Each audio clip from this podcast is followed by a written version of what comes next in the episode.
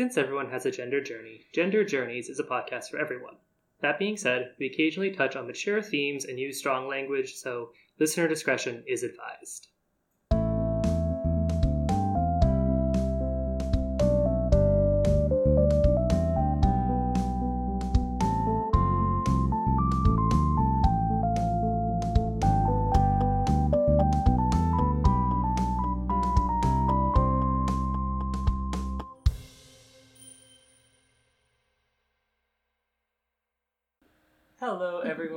Welcome back to Gender Journeys, the podcast where we talk about just what the heck gender actually is in context. As always, I am one of your hosts, Josie, and I am joined by your other host, my lovely partner, Elle. Hey y'all. All right, so what are we talking about on the podcast this week? Y'all, the end of the year is coming or just is or we're doing a Christmas episode too, right? We're doing Christmas. Okay. Y'all, the year just ended. As you might be aware, 2020 is behind us. Gotta be we- real, it's not behind us while we're recording this, so that's very odd to say, but it's almost behind us now, and by the time you're listening, 2020 has finally come to an end. Hopefully, there's a vaccine scheduled for you. I hope that you're doing well in the grand year of 2021. I hope that saying shit like that doesn't go like how it did at the end of 2019. Anyway. we are sending good vibes from the past. Josie is sending good vibes to future Josie, who is editing this podcast.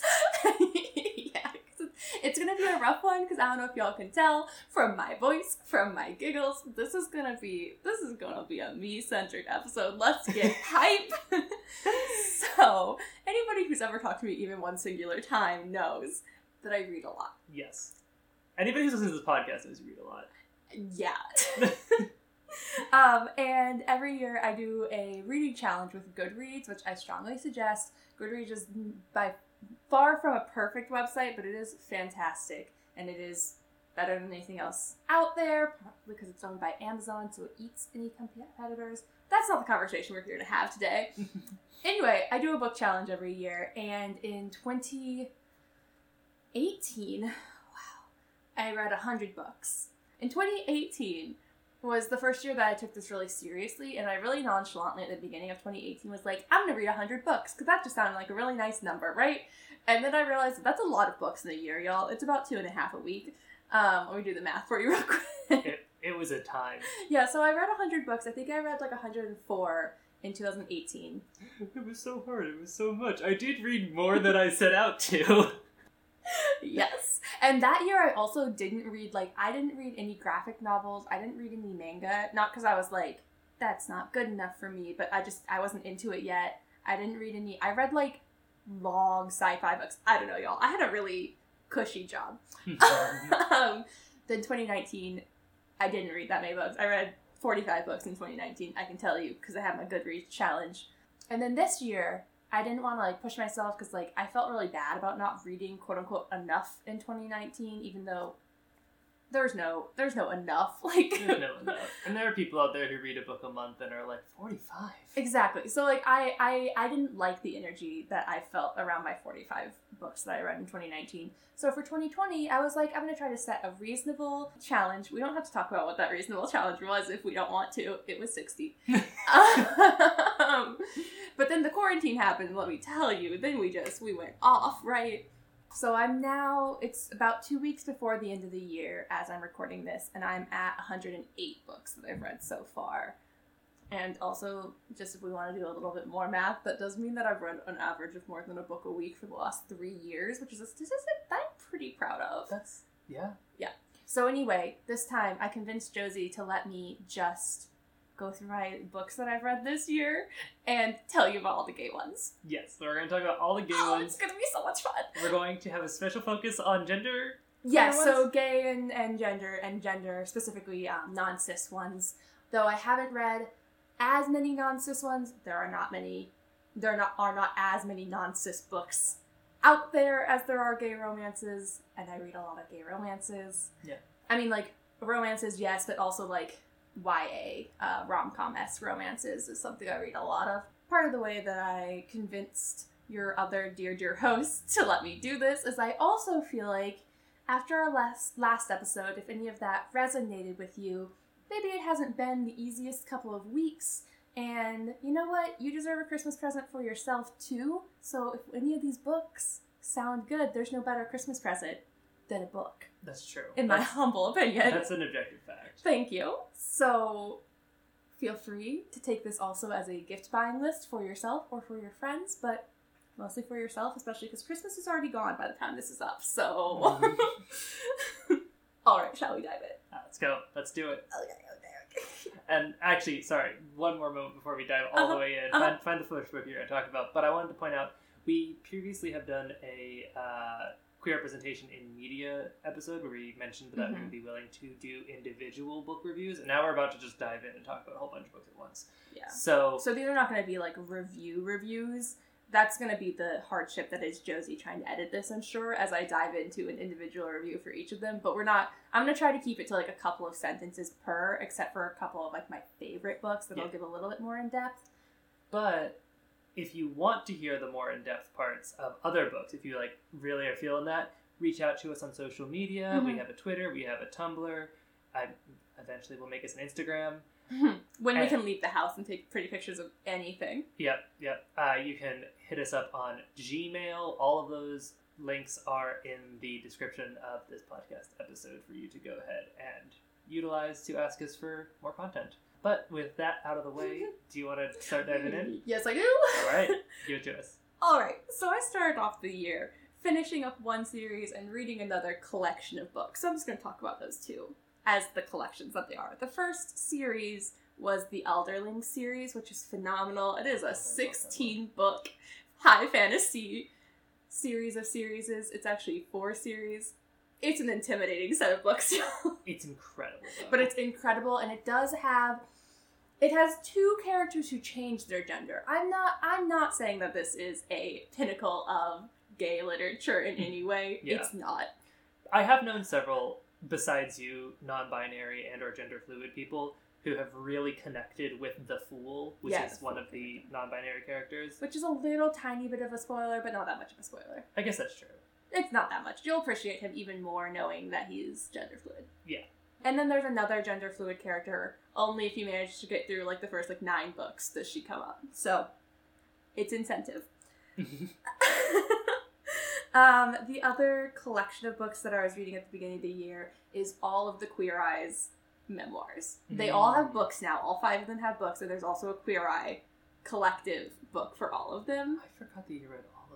Yes, I read all. I listened to a lot of them because I Mm. tend to like listening to audiobook to um, Memoirs. memoirs, which also there are people out there who have judgment against audiobooks and like that's not really reading. I'm not one of those. I refer to it all as I just I read them. Yeah. I suggest all five of their books. Some people know that Jonathan Van Ness is not my favorite person in this world, nor is he my favorite embodiment of fun gender bending, which is true, but his book is fantastic and I still suggest it. Hmm. And um, Antoni only has a cookbook, so I didn't read his because it's a cookbook. That's not really. Yeah. But he does have a book. Another book that is kind of at the intersection of feminism and queerness is called Girl, Woman, Other, which, even just in that title, is not the best necessarily queer representation because it is primarily focused on feminism and it is also it has the intersectionality of being based in the UK and being primarily about women of color, particularly black women, but it does have one character in it who is a non-binary person, though AFAB, um, who is phenomenal and I loved hearing their perspective and I also it was one of the first books I ever read that had a character who was um, consistently and continuously gendered they them. Hmm. I, you only ever knew sh- that they were AFAB because it's in a book about feminism, so I imagine that they were AFAB. Although alternatively, that was never really told, so maybe that's my assumption. Yeah. Ooh, a next the next one is one of our personal favorites. It's Annie on Our Mind. Oh, Annie on our mi- Annie on my mind. Yes, it is, but Annie on my mind is on our mind. Ah, oh god, I love Annie on my mind. I cried. yeah, it's really good. It's a lesbian romance novel. It's like this. It's like the foundational lesbian romance novel Yeah. from. It's not happy. Don't get me wrong. not. Well, I guess it's, happy, but it's very sad There's happy well. elements. There's, I mean, Annie on my mind is. It takes place in the '80s. It was written before the queer revolution. revolution before queerness was like widely acceptable, especially uh, queer sexuality. especially queer sexualities. hmm So it like it is a book about homophobia It is. and about But it has an self-discovery in the face of that. incredible, genuine lesbian love story. Okay, we're not doing re- real reviews. Moving forward. I read another one that's basically just a shitty version of Annie on My Mind called Our Own Private Universe. It's much more YA. It's another lesbian romance novel. I suggest it. Um, Mackenzi Lee is an author that you should look up for a variety of reasons. She's incredible. I didn't read her other books this year, but I have to plug them. Two of the books she wrote were Gentleman's Guide to Vice and Virtue and Lady's Guide to Piracy and Petticoats. I think it's it. Uh huh. And they are the most hilarious gay rom coms you will ever read, especially the first one. Yeah, they're also like period pieces. Oh my god, there's a scene where the bi main character is running naked through Versailles that I was listening to on the train, trying not to cry laughing by myself on a public train. It's a good it's a good series. But what we're what did you read this year? but this one, I this year I read Loki, uh, where mischief lies, because Mackenzi Lee got the freaking rights from Marvel to write Loki because she writes really great queer characters, and even Marvel was like Loki has to be genderqueer, and therefore in this book he is genderqueer. She's now writing a comic series about him that I've never read yet, but I suggest it. I know it exists. Um, Mackenzi Lee is just an author to know. Loki, Where Mischief Lies was like a really short, quippy, funny book. We're now into March of my reading, so I read a lot of like really just funny, light romances because I couldn't handle a lot else in March 2020. Yeah. Yeah. These are like books I can actually tell. These are s- books that I started before the pandemic and ended after the pandemic, and then we're gonna move into pandemic reading. Could be interesting. Man, also it's a testament to how long this this terrible, terrible year has been that you're talking about these books. I'm like, you read that this year? Girl, Woman, Other? I was like, I swear you read Girl, Woman, Other three goddamn years ago. yeah, I know. I remember reading it in the school I worked at, and that just feels like a lifetime ago that I'd actually go work in a school building. Oh boy. I also read What If It's Us, which is another, I know, say it with me, gay romance rom com. It's Yeah. YA, it's men this time. It's fantastic. It's set in New York. It's so flamboyant. 10 out of 10. I read Zami, A New Spelling of My Name. I might be mispronouncing that, which is an Audre Lorde book, so of course it's gay as hell. If you've never read any Audre Lorde, I strongly suggest it. I still, I have a complicated relationship with Audre Lorde because I don't always 100% buy into her brand of queerness because it is an incredibly binary brand of queerness and it is an incredibly racialized brand of queerness in a way that really is powerful for black women that I've known but is somewhat ostracizing for me. So I try to like balance the fact that like I don't need to be invited into all spaces, but also this is not my brand of queerness. Yeah. But anyway, you should read some Audre Lorde at the very least. Sure. Honestly, this book that just came up in my reading challenge is called Autobiography, and I couldn't tell you. I don't remember anything about this book, but I do. Te- I do know for sure it was a gay romance rom com YA novel. Oh, yeah, yeah, yeah. One of the guys is Mormon, and then he's Mm. also gay, and he has to navigate that. It's fantastic. Mhm. Okay, another fan favorite. Wishing you all the best, or I wish you all the best. We have plugged I Wish You All the Best on this podcast. Mm. I have plugged I Wish You All the Best on my blog. It is a really fantastic book. It is a phenomenal book. Fantastic. Next up, I read a book called Kissing Kate that was a romance rom com YA. It wasn't very good though, so I can't suggest it. Then Symptoms of Being Human, which is actively terrible, but if you ever want to read a book about how at least I don't experience gender fluidity, go for it. Another one that I have used as a counterexample on my blog Yeah, about writing queer characters, specifically because it is so binary binary. And its non-binariness. Yeah. It does do an interesting thing though, where you do you never find out the assigned gender of the point of view character who is gender fluid, which is neat. That's something. It also something. involves several like rape scenes, so you know, Yeah, yeah. be aware. And it, it, in case it wasn't clear, it is written by a cis straight dude. yep.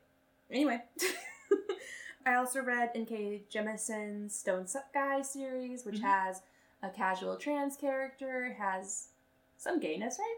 Yeah. gay in that book? Yeah, I mean, there's there There's is gayness. gayness. There's polyamory. The the main character is bisexual. Oh yes, yes, yes. There's a lot of polyamory. It's towards the. It's in the last book. Yeah, I didn't. I know I'm in the minority here, but I didn't love those books as much as they got um, credit for being loved. I thought they dragged a little bit, but the first one was really good, the first one was really good, and the last one was really good. The middle one was just like, Yeah. and I mean, they did win. All of them won a Hugo. yeah, they, that's what I mean. That's why I know I'm in the minority of not being like obsessed with them, but they were really good. Yeah. And you should read N.K. Jemisin because N.K. Jemisin is just a fantastic author. Yeah. Um, if you aren't sure that you want to bite off a whole science fantasy, is what I would call Stone, uh, call the Broken Earth that makes sense. Yeah, If you don't want to bite off a whole science fantasy series, it is three books. her collection of short stories, How Long Till Black Future Month, is one of the best short story collections I've ever personally read. So I would highly recommend that. That's a fact. That is an incredible short series. I it took me a long time to read because I couldn't read more than one of them in the same sitting because they were so powerful, and I felt like I needed to like close the book, walk Mhm. away, process. Yeah, yeah. Next up, The Catherine House is a book that I read that does have a gay character. It's definitely not a gay book, but you know, we'll, we'll allow it here. The Brilliant Death, I think we've mentioned previously, has not one but two gender fluid characters written in ways that I really appreciate, so that's a really good book Written by a non binary individual. written by a non-binary individual hell yeah so now we're getting into when i was like actively looking for really good queer and non-binary like non-cis rep Mhm. earlier in the year i was like just give me that good good gay romance like i don't care i can't think then i got a little bit better with the whole pandemic situation and started to like crave actually good representation not just young gays falling in love I mean, it's also fun but it's not it's not as deep yeah. so next up is An Unkindness of Ghosts, which has a beautiful story of gender bending, though gender is by far not the focus. Mhm. It has kind of an intersex narrative to it, too. Eh, That's what I was gonna say. So it has it has um yeah an intersex. Sorry, I thought you said intersectionality. That's how I processed it because it also has an intersectionality focus Mhm. between race and class and um, gender bending. Gender is never really the focus. It has more of a analogy to a caste system Mhm. and how Loki a little bit how capitalism sets up ca- ca- caste system. Yeah. It's kind of the overarching analogy of the yeah. book. But the main character is actively bisexual, Oh, for intersex. sure. Most, a lot of the characters are intersex or gender fluid. a lot of them are intersex, but they're intersex because of part of the caste system. That's true. Like they're not intersex because like it's great representation. They're intersex because they were made to be that way. But also the main character is on hormones. Is on hormones, that's true.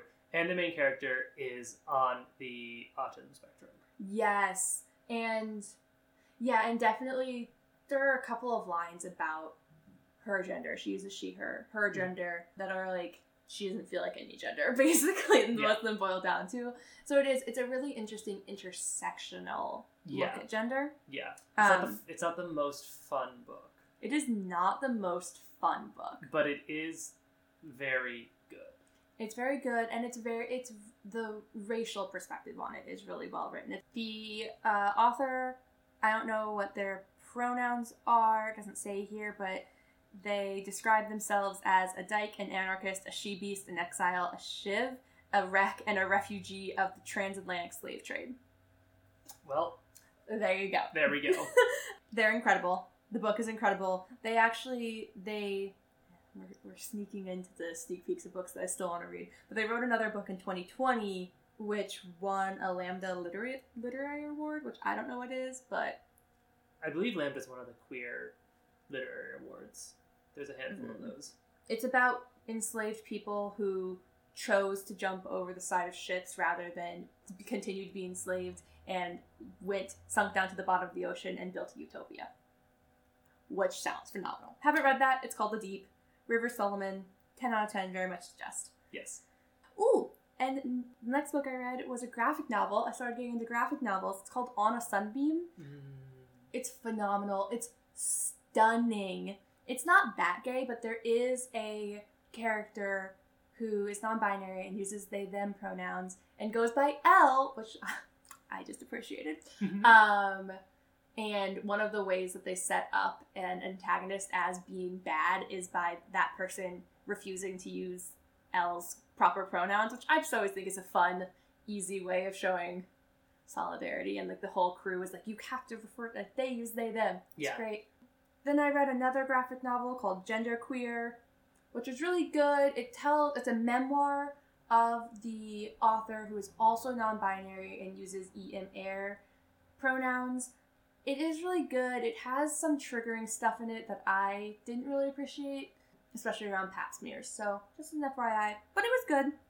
And I read Parable of the Sower, which itself is not that gay, but it's written by Octavia Butler, so it falls into the queer category as far as I'm concerned. Yeah, yeah. Um, if you've never read anything by Octavia Butler, go read it. And also, I'm sorry that the English canon has failed you because if we weren't the society that we were, Octavia Butler would be required reading. Yeah, you would have read Octavia Butler in high school if right. the canon wasn't. But she's a black woman, so you can't read her in high school. That's only for like black studies classes. Yeah.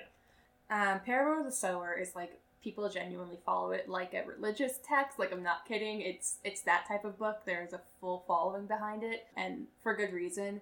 But the first book of hers I read was the time traveling one. Kindred. Kindred, which is phenomenal and more of like a straight up and down sci-fi novel as written by a black woman. So like, you know how we're all like, "Oh, I would love to be able to live in a world where you can time travel." Yes, that gets a little bit more complicated if you're talking about the US and you are not white Mhm. because time travel gets a little bit more complicated. Yeah. And this book deals with that. Next up I read Bloom, which is an incredible gay rom-com, but as a graphic novel this time, 10 out of 10. Then How Long Till Black Future Month, which we talked about. Ooh, I also read a book called Felix Ever After, which is a phenomenal gay rom com. But um, but with the added twist that the main character is on a gender journey. So he starts out um, identifying as a trans man, but that doesn't isn't quite fitting him just right yet, um, and ends up coming out as another identity. I won't. I'm not going to spoil that for you. But I really appreciate that as somebody who's non-binary and has felt pressure of like, if I want to be able to medically transition, do I have to feel like I am like binarily trans? I know that that is a struggle that a lot of people encounter, and this book is really great for it. Right. And I will say, just to tie this episode as it stands back to our general Yeah. podcast topic, reading these sorts of books is a really powerful way to explore your gender or help at least see portrayals of yourself. Yes. Seeing yourself in fiction is powerful. Yes. And also, literally, I'm going to get to this, but recently I've just been looking for books that use uh, specifically ZZM, or yeah, ZZM uh, pronouns. Yeah. Because I don't know how they work grammatically. I remember the first time I read Girl, Woman, Other that had they, them pronouns used consistently. Like, it took me so much longer to just like read a paragraph because I was like, who, like, my brain kept being like, who are we talking Mhm, about? What's mhm. happening? Which, like, isn't anything against like me and my brain. It's not like I was doing something wrong, but I just had never seen those words used that way. So it was really helpful and very helpful in me, you know, coming to terms with the fact that I wanted to go by they them. Yeah. Like, yeah. I also read a book called Non-Binary Memoirs of Gender and Identity. It's nonfiction. It's phenomenal. It is um, about older non-binary people. It is a book basically that is a fuck you to the idea that non-binary is like a new fad that like all the young people are just like identifying as non-binary because like it's new it's not new it's been around Yeah. and non-binary memoirs of gender and identity goes to prove that and like talks to people who are you know in their 30s 40s 50s and very annoyed with this concept that non-binary people are only under the age of 25 I also read a book called dreadnought That was a trans one. it was a trans rom com basically, but it wasn't it wasn't great. It was it was about a trans girl who at the same time magically had her body transformed into a cis woman's body and became a superhero. And like it really tried to have some great themes. and It did. Some of them landed. Some of it just felt really kitschy though. So Hmm. you know, it's neither Yeah. here nor there. It was written by a trans woman author, and we always support Yeah. trans women authors and There you go. general gender non-conforming or gender expansive authors. So That's a fact and a half. Um, I read a book called The Black Tides of Heaven that was supposed to be non-binary, but it wasn't really, and that was disappointing. interesting. Why wasn't it non-binary? it was like it was supposed to be non-binary because it's in a society where children are genderless until they choose their gender and they can choose their gender at any point at which point they'll be given hormones to like transform their body into that into that gender Mm-hmm. which like okay that's like a that's a good like fantasy take on gender nonconforming i guess and it's about twins and one of the twins decides to be a woman and like the other twin feels very left behind because the other twin doesn't want to choose a gender Okay. but then she does Oh. and it was just and so nobody ends up being non-binary. I mean i guess it had some like gender explorations to some extent but it was disappointing for me wanting it to be actually gender not gender non-conforming. Interesting. it did not end up being gender non-conforming. Hashtag spoilers. hashtag yeah hashtag entire spoilers. So sorry. Um red white and royal blue my favorite is that true? Probably. Yeah i think that's a solid i think it's my favorite gay rom-com Yeah.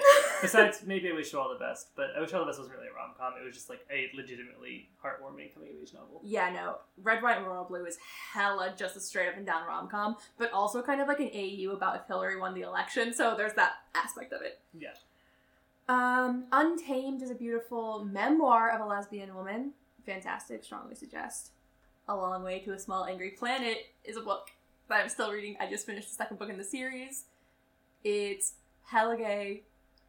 Yeah, it's pretty gay. So I mean, I I just started it. I am currently loving the first couple chapters of it. It's pretty gay. It uses these them pronouns, and that's what I'm really on right now. That's what I want. Right. And Which is, I mean, it's power. And like you mentioned with the they them from Girl and Other, like the first time that you start using these pronouns, sometimes it can be really difficult. Right. Switching that's pronouns is not necessarily easy, especially when it's not a pronoun that you are personally familiar with. And a really good way to get personally familiar with pronoun set is to read it. Right. And that's all the gay books I've read this year. Yay! Yay! As you noticed, that was a lot less than. Um, 107. however- God, how did you read so many books? Y'all don't tempt me. I will release a podcast with just me telling you about every book I read this year. but yeah, so how did you how did you feel about the gay literature you read this year? So I feel like I sort gay literature into a couple of categories. There's gay literature that's actively problematic. So there are a couple that I didn't finish and therefore didn't say on this. Mhm. Um, that like I felt had actively problematic portrayals of, especially gender nonconforming. Mm, I remember one that like continuously talked about how the main character couldn't breathe when he was binding, and I was like, that's not an acceptable thing to put out there. You Yeah. should be able to breathe when you're binding. yeah, PSA. so things like that, I, I will stop reading books if I feel like they're harmful like that. So that's one category of queer literature. And then I think that there's another category of queer literature that's basically just straight rom coms, but they're both gay. And I think that's great. I Yeah. read a lot of it. It doesn't mean a lot to me anymore. It's just a lot of fun. Yeah. Um, especially when there's no homophobia involved. Like those are my favorites, like Red, White, and Royal Blue. One of the sides of the family is homophobic, but that's not the main plot point. Like homophobia is not the main plot point. yeah, The main plot point is that it's the prince and the son of the U.S. of the U.S. president. yeah. So like just like fun light rom coms are another thing I read a lot of. And then the third category, which is my favorite category and the hardest to find, unfortunately, is genuine and like loving portrayals of non cis and if we're gonna be real honest, non binary people. Yeah. That's what I really appreciate. Binary trans stories can be sometimes difficult for me to read because I feel like I should connect with them and I so desperately do not. Mm, But genuine portrayals that are like, I say loving in the way of like, usually that means being written by somebody who's non binary or gender non-conforming in some shade. That means that the book isn't just about their gender, or if it is just about their gender, it's in a like loving, positive way. That means very few trauma scenes. Like I I can allow that like for instance, my favorite book in this category, I Wish You All the Best, does open with the main character being kicked out of their home. Like their family doesn't accept them. And that's horrible. And like I hate scenes like that, but I understand if your book needs like one or maybe two of them to like set up the story. But then in I Wish You All the Best, for the rest of it, everybody's loving and accepting of them. Yeah. More or less. Like More or they less. they have a they have a um second family. I think it's an older sibling that takes them in and Yeah. her her husband. Like everybody isn't like immediately on the up and up about what it means to be non-binary, but they're all trying to learn and it's more growing pains than like uh, bigotry. Yeah, and I think that's what I mean by loving is like these like compassionate and genuine showings of people's gender journeys that I really love finding books like that. Alternatively, I do appreciate books that have characters who are gender nonconforming but don't give a shit about that fact. So, Mhm. um, the small, the long way to a small angry planet, the second book in that series, has a character who is a different species. It's a space opera esque book. um, has a character who's a different species who changes sexes, and it never really dives into whether or not that means that they really change gender Mhm. but they change sex. So their pronouns change regularly like every chapter they have a different they have he she or z. Mm. and it's just never addressed. Just all the characters just regularly switch their pronouns up for this person and like it's chill. And so i do love things like that as well that are like we don't have to talk about it. This is just normal. It can just be normal to be gender nonconforming. Yeah. And then of course like i try to read some like non-fiction stuff around gender non-conforming identities but that's a little bit harder because the real world can be tough for gender non-conforming identities Yeah. and i have a gender non-conforming identity in the real world so sometimes i'm like do i really want to read about how hard it is to live the life that i am living nah. Hmm. Yeah, that's a good point. Yeah. But yeah, I I've grown less and less and less tolerant of um white cis straight reading.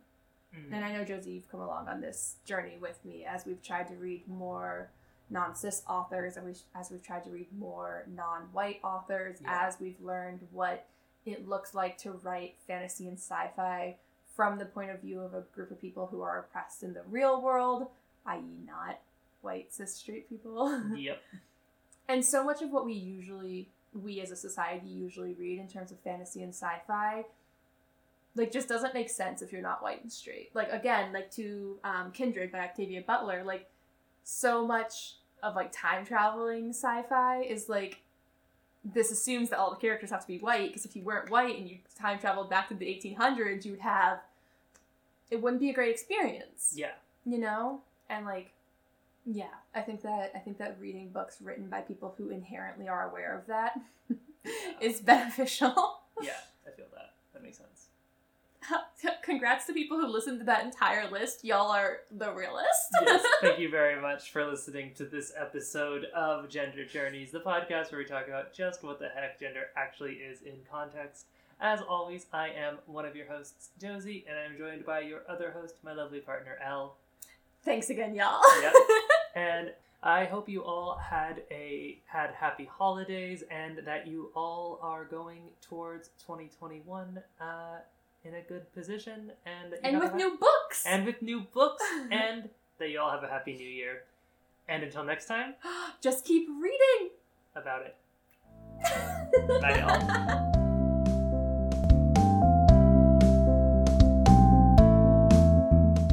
Music for Gender Journeys composed by Sonia Badash. If you want to stay up to date with Gender Journeys episodes or just want to say hi, you can follow us on Twitter at gender underscore journeys or on Tumblr at genderjourneys.tumblr.com. You can also find us online at josiewrites.com slash genderjourneys. We hope to hear from you soon.